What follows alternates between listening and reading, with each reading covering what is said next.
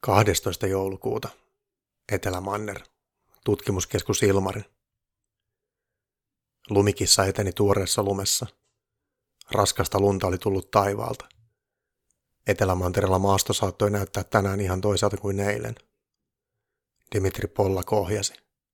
Minna Ojamaa istui takana ja Monika Adler kuskin vieressä. Mistä hitosta pystyit päättelemään, että Sergei on lähtenyt katsomaan kraatteria? Se tuntuu minusta noituudelta. Monika Adler kysyi Minna Ojamaalta. Minna oli aiemmin Sergein hytissä vajonnut kuin transsiin, ja sen aikana jotenkin hoksannut, missä Sergei on. Minna naurahti. Siinä ei ole mitään noituutta tai magiaa. Kyseessä on menetelmä, jota jokaisen meistä pitäisi käyttää joka päivä enemmän. Monika ja Dimitri katsovat kummissaan suomalaista psykologia takapenkillä. He olivat pitäneet Minnaa outona ja aiemmin. Pitää asettua toisen asemaan. Niin vältyttäisiin sodilta, avioerolta, koulukiusamiselta ja vaikkapa perussuomalaiselta puolueelta. Mutta mitä se liittyy Sergeihin? Tarkastelin hänen huonettaan. Tein havaintoja.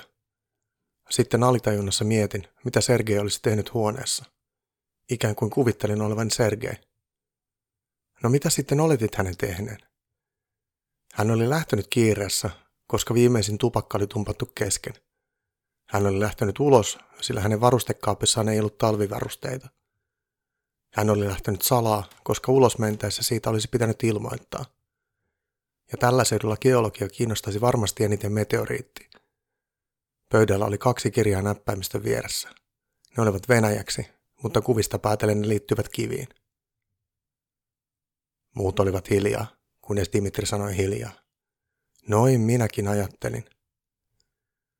Siinä päivänä tutkimuskeskuksessa oli kova hälinä päällä, mutta Olli Reiniaho huomasi yhden jääkissan kadonneen.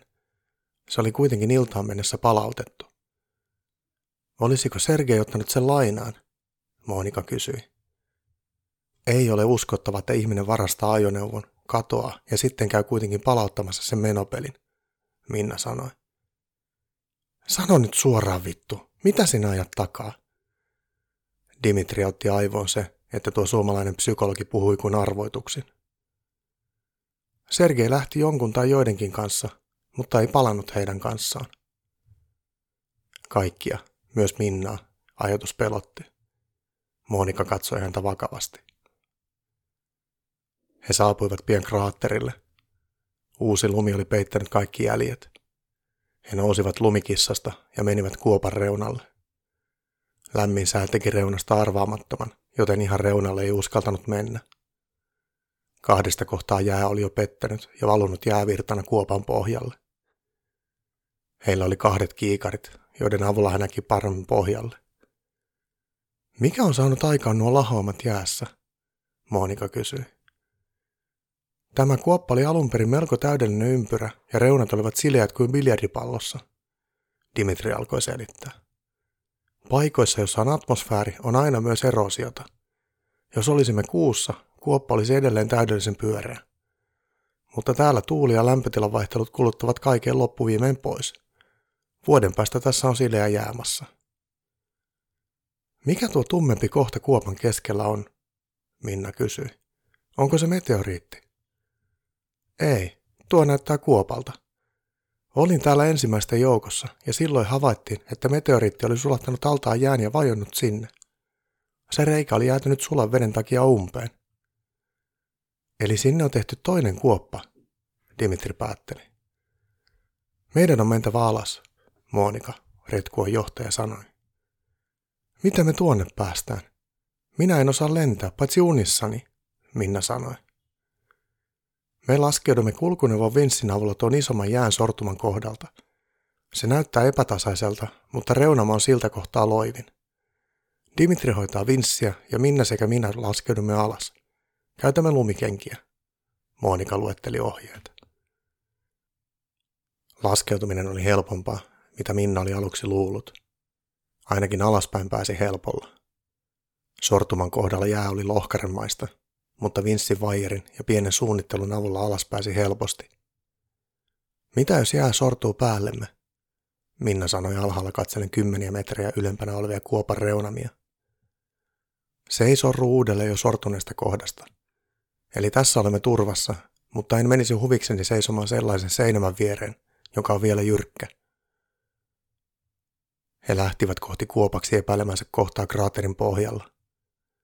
Lähempänä se varmistui kuopaksi, jonka suuauko uusi lumi oli lähes kokonaan peittänyt. He menivät kuopan viereen. Monika alkoi käsillä kauhoa tuoretta lunta pois suuaukolta. Aukko oli selvästi kaiverrettu lumeen lapioilla. Minna tarttui Moonikaa olkapäästä ja laittoi etusormen suulleen hiljentymisen merkiksi. Mitä? Moonika sanoi. Shh. Mitä nyt? Kuopan pohjalta kuuluu hyräilyä. Minna kuiskasi kauhuissaan. Johanna Engman istui valvomohuoneessa. Oikeastaan sitä ei aikaisemmin edes pidetty valvomona. Se oli jo vain yksi tietokonehuoneesta.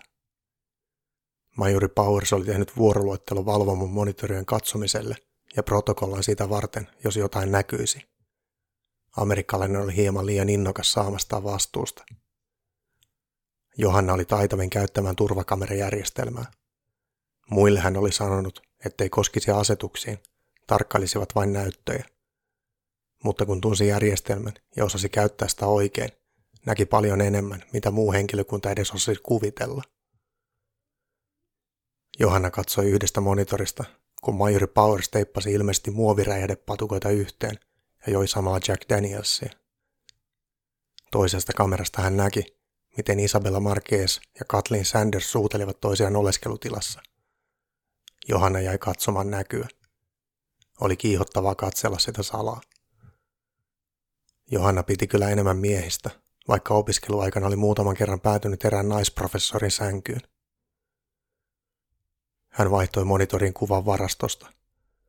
Hän katsoi, kun Olli Reiniaho nosti isoa kanisteria tankatakseen yhtä lumikissaa. Johanna oli jo paljon aiemmin kiinnittänyt huomionsa Ollin lihaksikkaaseen vartaloon. Harmi vain, että mies oli tyhmempi kuin saapas. Ja avattuaan suunsa vielä paljon tyhmempi. Mutta sen kanssa voisi humalassa panna, jos se lupaisi olla sanomatta ja ajattelematta mitään. Johanna tunsi henkintyksensä kiihtyvän. Edellisestä kerrasta oli liian pitkä aika. Joku oli Ollin kanssa hallissa. Se oli Gregori Castellanos. Mutta ei helvetti. Gregori oli kadonnut. Pudonnut jäärailla ja kadonnut. Johanna otti radionsa ja painoi puhepainiketta. Olli, juokse! Johanna näki kameran kautta, kun Olli alkoi etsiä radiotaan. Seuraavaksi Johanna näki, kun Gregorin näköinen hahmo löi Ollia teräsputkella selkään. Olli kaatui maahan ja nosti kätensä suojatakseen itseään. Mutta outo hahmo hakkasi putkella armottomasti, kunnes Olli oli kuollut. Eloton keho jäi vuotamaan verta varaston lattialle. Hahmo otti kaksi bensakanisteria mukaansa ja käveli ulos lumisateeseen.